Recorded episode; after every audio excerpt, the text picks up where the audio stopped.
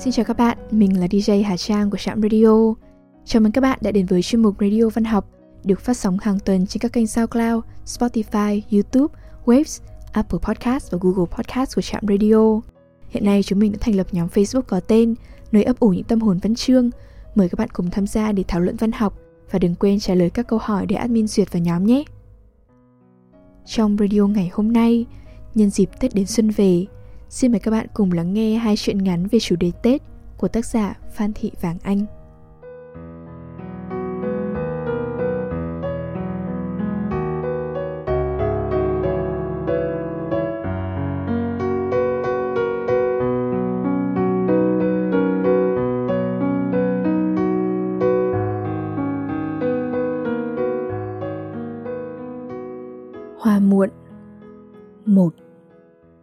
Vườn xung quanh Mái đã bắt đầu trụi lá.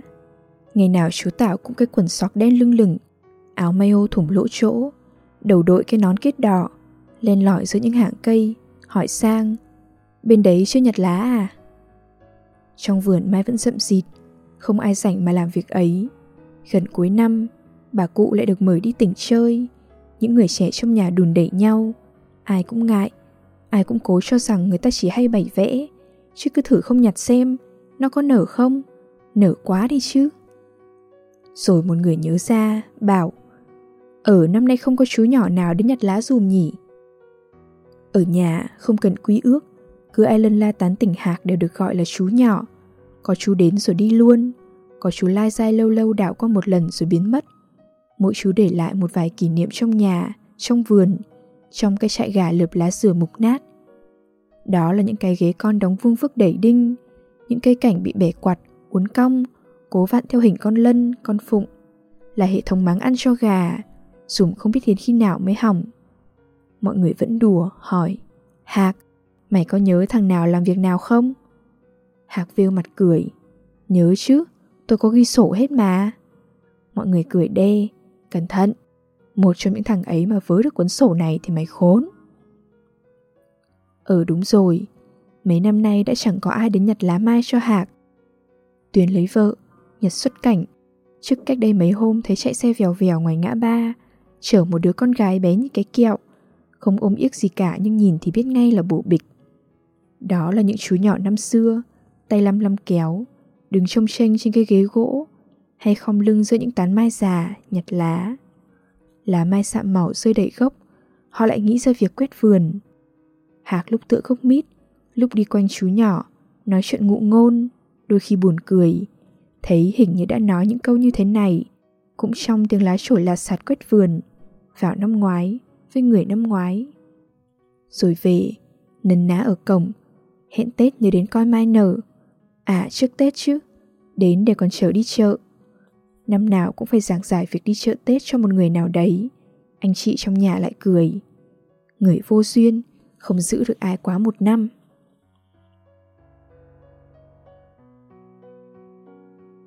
Hai Rốt cuộc Cả đám người trẻ tuổi trong nhà vừa quyết định vừa cười lão cá. Khỏi Thử một năm không nhặt lá Biết đâu hoa ra lác đác chẳng đẹp hơn. Họ vùi đầu vào mua sắm May cho nhanh mấy bộ quần áo Tết. 28 Tết bà cụ mới về, đứng lọt thỏm giữa những bị cói, gió cước, trẻ con trong nhà ùa ra, cười, Tết về rồi. Bà cụ nhìn khoảng vườn còn rậm rịt lá mai, lắc đầu, chúng mày đáng sợ thật. Cả lũ lại cười. Mùng 1, mùng 2 Tết, không có mai, Hạc thấy Tết chỉ giống như một ngày Chủ nhật, với nhà ai giàu có làm đám cưới đốt pháo thật nhiều.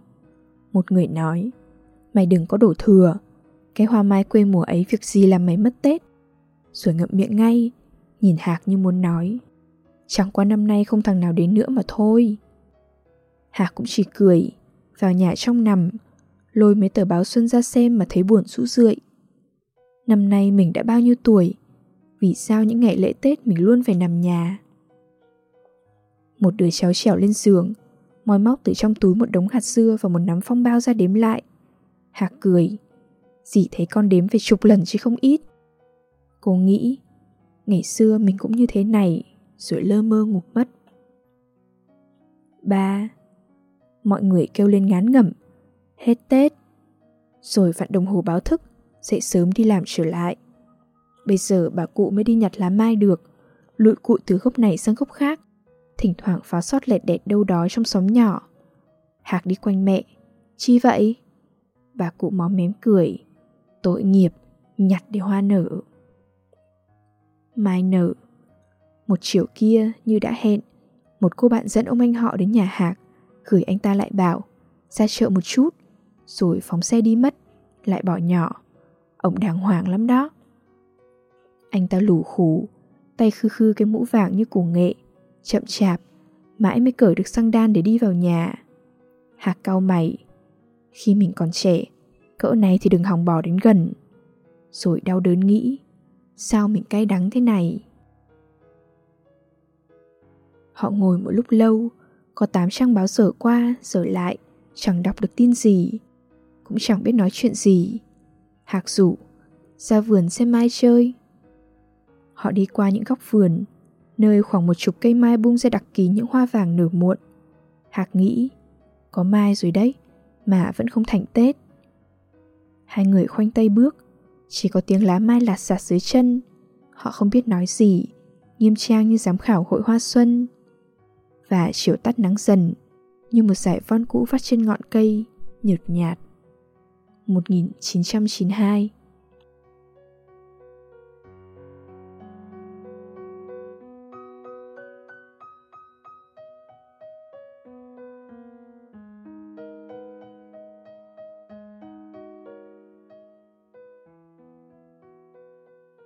10 ngày. 26 Tết. Anh bảo Chiều nay về quê, Mùng năm anh lên Tôi làm tính nhẩm 10 ngày 10 ngày vừa Tết, Vừa đợi bằng một ngàn ngày thường Có nghĩa là tôi sẽ phải quét mạng nhện một mình Một mình dỡ những cánh cửa xuống rửa, Rồi một mình lắp chúng vào chỗ cũ Tôi hỏi, Sao lâu vậy? Anh cười, X có gần đâu để anh đi đi về về như chuột Tôi lẩm bẩm, biết làm gì ở thành phố bây giờ? Anh trả lời bằng cách lập cho tôi một thời khóa biểu với những công việc nhảm chán đến nỗi, thay vì làm chúng, thả tôi uống một thứ thuốc gì đó để ngủ liên tục 10 ngày còn hơn. Rồi anh dặn, nhớ viết thư. Tôi gật đầu, đây là sở thích của tôi. 27 Tết Tôi bước vào bưu điện thành phố để bỏ lá thư đầu tiên cho anh. Khi phong bì chui tọt vào thùng thư các tỉnh, tôi cũng cảm thấy hụt hẫng. Những giờ trước, khi cắm cúi trên tờ giấy cắt góc cẩn thận, những phút trước, khi bước tự tin trên những bậc tam cấp của bưu điện, tôi hoàn toàn nghĩ rằng anh đang đọc thư tôi. Lúc này nhìn quanh, tôi thấy sao mà lo lắng cho cái thư nhỏ bé của tôi. Mọi người tất bật gọi điện, bôi hổ dán tem. Hàng trăm ngàn người như tôi nhưng xem ra họ đều bình tĩnh hơn tôi. Xong việc là lạnh lùng bước ra ngoài trời nắng như giang, ngước mắt nhìn nhà thờ Đức Bà bên kia đường như thói quen của tất cả mọi người, rồi đi. Còn tôi, sau vài phút thẫn thờ, tôi ngượng nghịu nhìn quanh rồi cũng chuồn thẳng. 28 Tết Khách khứa nhà tôi đến chủ yếu vào những ngày trước Tết. Họ hỏi, cháu đâu? Mẹ tôi tự hào chỉ tay không định hướng. Nó đi làm kiệu hành bên nhà bạn. Tôi thích mọi thứ không phải nhà mình ăn cơm nhà khác, ngủ ở nhà khác, trèo lên một cây hội nhà khác vặt quả. Điều thích hơn làm tại nhà mình, thích hơn bởi vì nó lạ và tôi chỉ cần lạ. Tôi ngồi cắt rễ kiệu, hai chân tê bại. Châu thọc tay vào cái chậu của tôi, bĩu môi. Con này keo, cắt kiệu hà tiện để đuôi xanh lè. Tôi nghĩ nếu đây cũng là một cách xem tướng, tôi sẽ phát cho các bạn trai của tôi mỗi đứa một cái dao sắc một nắm kiệu, không ai được nhìn ai và cắt. Hẳn kết quả sẽ là A. Không cắt lá kiệu, chỉ cắt rễ. B. Cắt rễ sạch sẽ, kiệu giống như đang nảy mầm. C. Thất thường hỗn độn. Và anh, tôi nghĩ, nắm kiệu sau khi đã lọt vào tay anh đành phải vứt đi vì cắt phạm đến cả thân kiệu. Châu hỏi, mày cười cái gì? Rồi không đợi tôi trả lời, nó ngoe nguẩy đi xuống bếp. Ngày Tết, không ai có thì giờ để làm điều gì đến nơi đến chốn. 29 Tết Tôi gửi cái thư thứ hai, hy vọng bưu điện làm việc đến 30 Tết, đủ kịp cho cái thư đầu tới tay anh. Anh đang quên mạng nhện chẳng hạn, né tránh một cách bản năng và vô vọng những đám bụi chắc chắn sẽ rơi lên đầu. Ông đưa thư dừng lại trước cửa, hét to, Thư nha! Rồi tôi hy vọng, cứ cái đà làm ăn nhanh chóng này, mùng năm anh sẽ đọc cái thư thứ hai. Anh sẽ tưởng tượng được cái cảnh tôi chen lấn trong chợ Tết. Tôi hóa mắt chóng mặt ra sao trước một núi công việc. Ở chợ, dưa hấu nằm trồng chất trên rơm, đủ cỡ. Anh bán hàng xuyên xoét xuyên xoét về những quả dưa và tôi đâm nghi ngờ. Một người ăn mày bỏ lết dưới chân Uyển và tôi, lở lói, đầy mùn nhân tạo. Uyển thì thầm. Xin tiền để lấy sức mà sống, sống để đi xin tiền, vậy sống làm gì? Tôi nghĩ, nhiều khi người ta kéo dài cuộc sống một cách vô ích, hình như ai cũng có, dù cụ thể hay mơ hồ, một hy vọng ngày mai khá hơn. Người bệnh nan y hy vọng khoa học phát hiện ra một thứ thuốc mới. Người ăn mày hy vọng một ngày nhặt được vàng. Trong chợ, tôi gần như tựa vào Uyển mà bước. Đông quá, ngộp quá. Tôi bảo, Uyển an ủi, một năm chỉ có một lần, chịu khó. Rồi dở tớ mục lục ra, lẩm bẩm. Còn móng heo, mộc nhĩ, măng khô. Tôi thấy, hình như suốt mấy ngày qua, tôi chuẩn bị Tết không phải để cho gia đình tôi. Tôi chuẩn bị cho những người khách chưa rõ mặt, cho một phong tục sắc rối không theo không được. Ở cửa, mẹ tôi bảo, mẹ đã đặt bánh trưng cho con đỡ mệt. Tôi cười, đỡ mệt thật nhưng cái Tết đã mất đi một nửa. Những cái bánh của lang liêu đã có người mang đến tận nhà. Tôi sẽ không rửa lá, đại đậu và cùng anh chị thức đêm ngoài vườn canh nồi bánh như xưa nữa, lúc còn cha.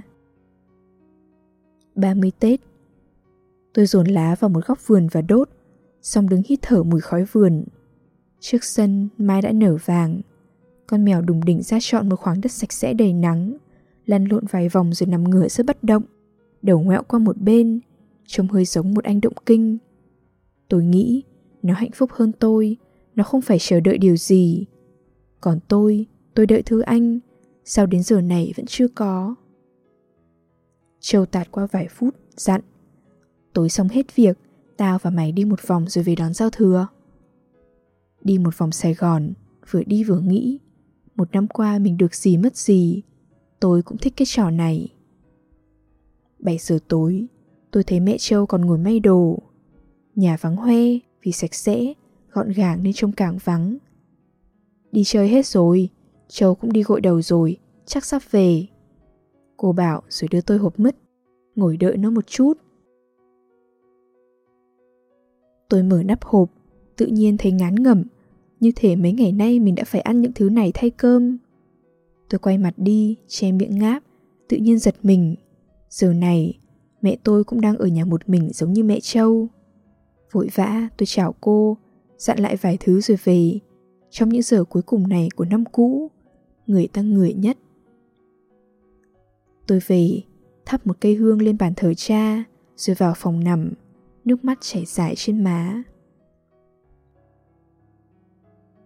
Giao thừa, tôi có cảm giác một bàn tay vô hình cuốn lại tấm thảm cũ, trải ra trước mặt tôi một tấm thảm mới tinh.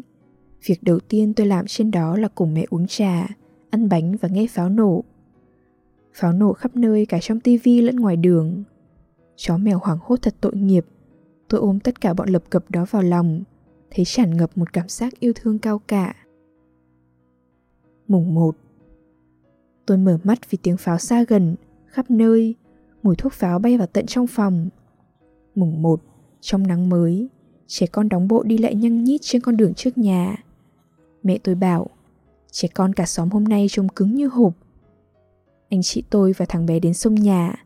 Anh tôi nhìn sân hỏi, sao không đốt pháo? Tôi bảo, không dám. Anh treo pháo vào cành xoài, pháo nổ. Các nhà bên cạnh cũng đi đệt nổ theo, giống cái kiểu gà gáy đuôi bình minh. Chị tôi bịt tai, mắt rạng rỡ. Tôi thấy, người Á Đông có nhiều thú vui buồn cười. Ngay cả ăn uống cũng vậy. Lúc nào cũng thích có cái cảm giác pha trộn mâu thuẫn sắc pháo hồng một khoảng sân, lẫn những cảnh mai rụng.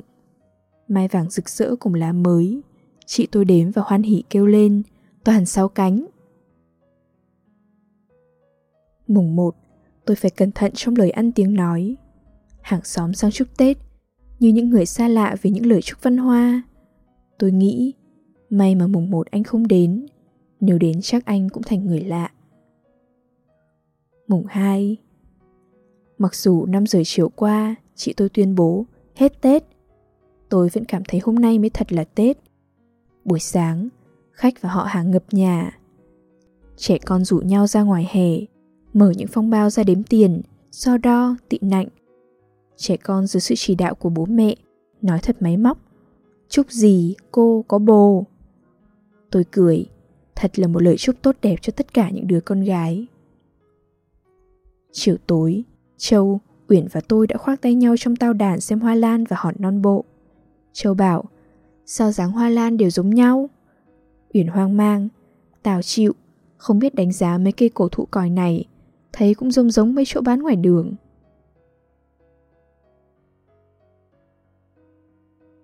Đường phố đầy sắc pháo, chợ bùa vắng tanh. Đêm về, ngang quán cũ, tôi nhớ anh thắt ruột. Uyển hỏi, mày nhận được cái thư nào chưa? Chưa, chắc bưu điện nghỉ. Hôm nay làm việc rồi mà. Uyển bảo, có bồ mệt hí, tao không thích có bồ là vì vậy. Châu liếc, thật không? Ai cũng hiểu, trả lời là thừa. Về nhà, tôi chịu chạo nhai bánh trưng, nghe pháo lẹt đẹt đâu đó, biết rằng Tết đã qua rồi. Tôi ngồi vào bàn, viết một cái thư cho anh, đúng hơn là cho mình vì biết chắc rằng nó không tới kịp. Mùng 3 cũng như mọi năm, tôi ở nhà để đợi Lương tới. Lương bảo, tụi mình làm gì ăn cho đỡ ngán bây giờ? Lương thèm canh cải và đậu hũ chiên chấm mắm ớt. Tôi cười, kiếm ở đâu ra để hầu ông đây? Tụi tôi ngồi cuốn bánh tráng ngoài vườn, mẹ tôi đi qua hỏi, mấy đứa có muốn uống rượu mít không? Lương hỏi, An có giữ thư từ chứ? Còn khoảng 80 cái. Có lẽ tôi cũng viết cho Lương khoảng chừng ấy thư, có thể hơn nữa. Không hiểu vì lẽ gì và bằng cách nào, tụi tôi đã hạ bậc tình cảm xuống chỉ còn là bè bạn. Và sự chuyển cấp thoải mái này chứng tỏ cái mà chúng tôi ngỡ là yêu xưa kia chỉ là ngộ nhận. Rồi hai đứa đi thăm bạn bè cũ. Nhà nào cũng giống nhau ở bữa ăn thịt kho, dưa hành, khổ qua. Chủ khách nói chuyện không tập trung nổi vì cắn hạt dưa lách tách. Mọi người trêu chọc. Chúc Lương và An năm nay. Chúng tôi nhìn nhau cười, cố ý trêu chọc lại bằng cách làm mọi người hiểu lầm. Để đến tối, lúc chia tay, Lương mở đầu. Chúc An và... Cũng vậy, tôi lặp lại. Chúc Lương và... Một cơn mưa nhỏ bất chợt đổ xuống trái mùa. Tôi tự hỏi, những lời chúc của mình có chân thành không? Mùng 4 Mãi mùng 4, đám bạn chung của Uyển và tôi mới đến ồn ào như cái chợ dù chỉ có vài đứa. Tụi nói trong giây lát tạo được không khí Tết vốn rất mờ nhạt trong nhà tôi. Phong ôm con chó con tên xịt đang ngoe ngoẩy ngoài hiên vào lòng, leo lên xe rồi bảo, về nhà tôi. Phong dựng một cái tròi xinh xắn để học bài trong khu vườn của ba mẹ nó. Trước cửa tròi, đẩy xác pháo và vỏ hạt dưa. Tụi nhỏ kéo một cái ghế cho xịt nằm xong lấy bài ra đánh. Uyển và tôi, hai người già ngồi bổ dưa, dọn bánh thuẫn và pha trà, thỉnh thoảng ghé mắt nhìn, không hiểu gì lắm. Từ xa, thấy anh đưa Thư đạp xe tới, tôi chạy ra chặn đường hỏi Thư, anh cười, không. Uyển bảo, tao nghĩ nó không viết gì cho mày đâu, chắc mãi đi với em nào gì đó. Tôi thấy người ta thường mong người khác bất hạnh để được tỏ lòng thương hại. Ai cũng vậy. Có điều, người khôn thì giấu đi, kẻ dại thì để lộ. Buổi chiều, cả bọn lên chùa. Tụi con trai ngồi ngoài ghế đá đợi Uyển và tôi vào thắp nhang. Trên vòm điện chính, chim sẻ ríu rít bay truyền qua các chùm đèn lồng. Tôi đứng trước Phật và khấn. Xin cho mẹ con được mạnh khỏe và con được bình an. Rồi tự hỏi, sao lần nào thắp nhang, tôi cũng chỉ xin bình an. Rồi chụp hình, ông phó nhỏm nói như ra lệnh cho đám loay hoay này. Nhìn tôi đi, nhìn tôi. Phong lầm bầm, ông có gì đẹp mà nhìn. Rồi nó đưa hai ngón tay lên đầu tôi như hai cái sừng con. Tôi cười, hơi thương hại. Cái trò đùa này hàng trăm, ngàn kẻ đã làm. Nó lặp lại làm gì cho nhàm chán. Mùng năm Anh lên thành phố với một dáng vẻ lạ lùng. Tôi hỏi, anh có nhận thư? Anh gật đầu, Sao anh không viết? Anh cười và lắc đầu. Cái xe vòng vèo thở ơ qua các phố. Tôi hỏi, đi đâu? Anh cũng không biết. Tôi bảo, về đi, mệt lắm rồi. Rồi tôi ngồi sau, nhắm chặt hai mắt cho đến khi xe dừng trước cửa nhà. Anh chúc, năm mới. Tôi ngăn lại, thôi đủ rồi. Vào nhà, tôi xé tờ lịch mùng năm, bỏ vào trong tủ. Đêm đó, trời thanh đa đầy sao. Châu, Uyển và tôi trong một cái quán cùng những vỏ bia. Tôi bảo, mượn cho tao cái ghế bố. Bên bờ sông, tôi nằm, nhìn lục bình trôi cùng gió lạnh. Bờ bên kia là sửa nước, là những dạng cây hoang dại. Trong trạng thái lơ mơ, tôi nhớ lại 10 ngày chờ đợi đã qua. Châu, Uyển nắm lấy vai và lau mắt cho tôi. Thôi, An. Cảm động, tôi mỉm cười, nghe trên sông, sóc sách một chiếc thuyền chèo đêm. 1989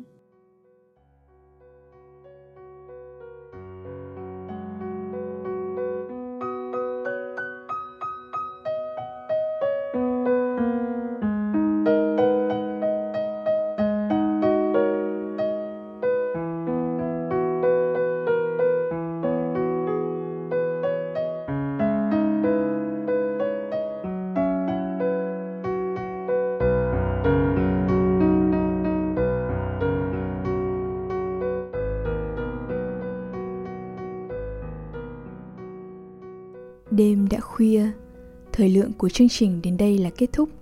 Xin chân thành cảm ơn các bạn thính giả đã chú ý lắng nghe. Chúc các bạn một đêm ngon giấc.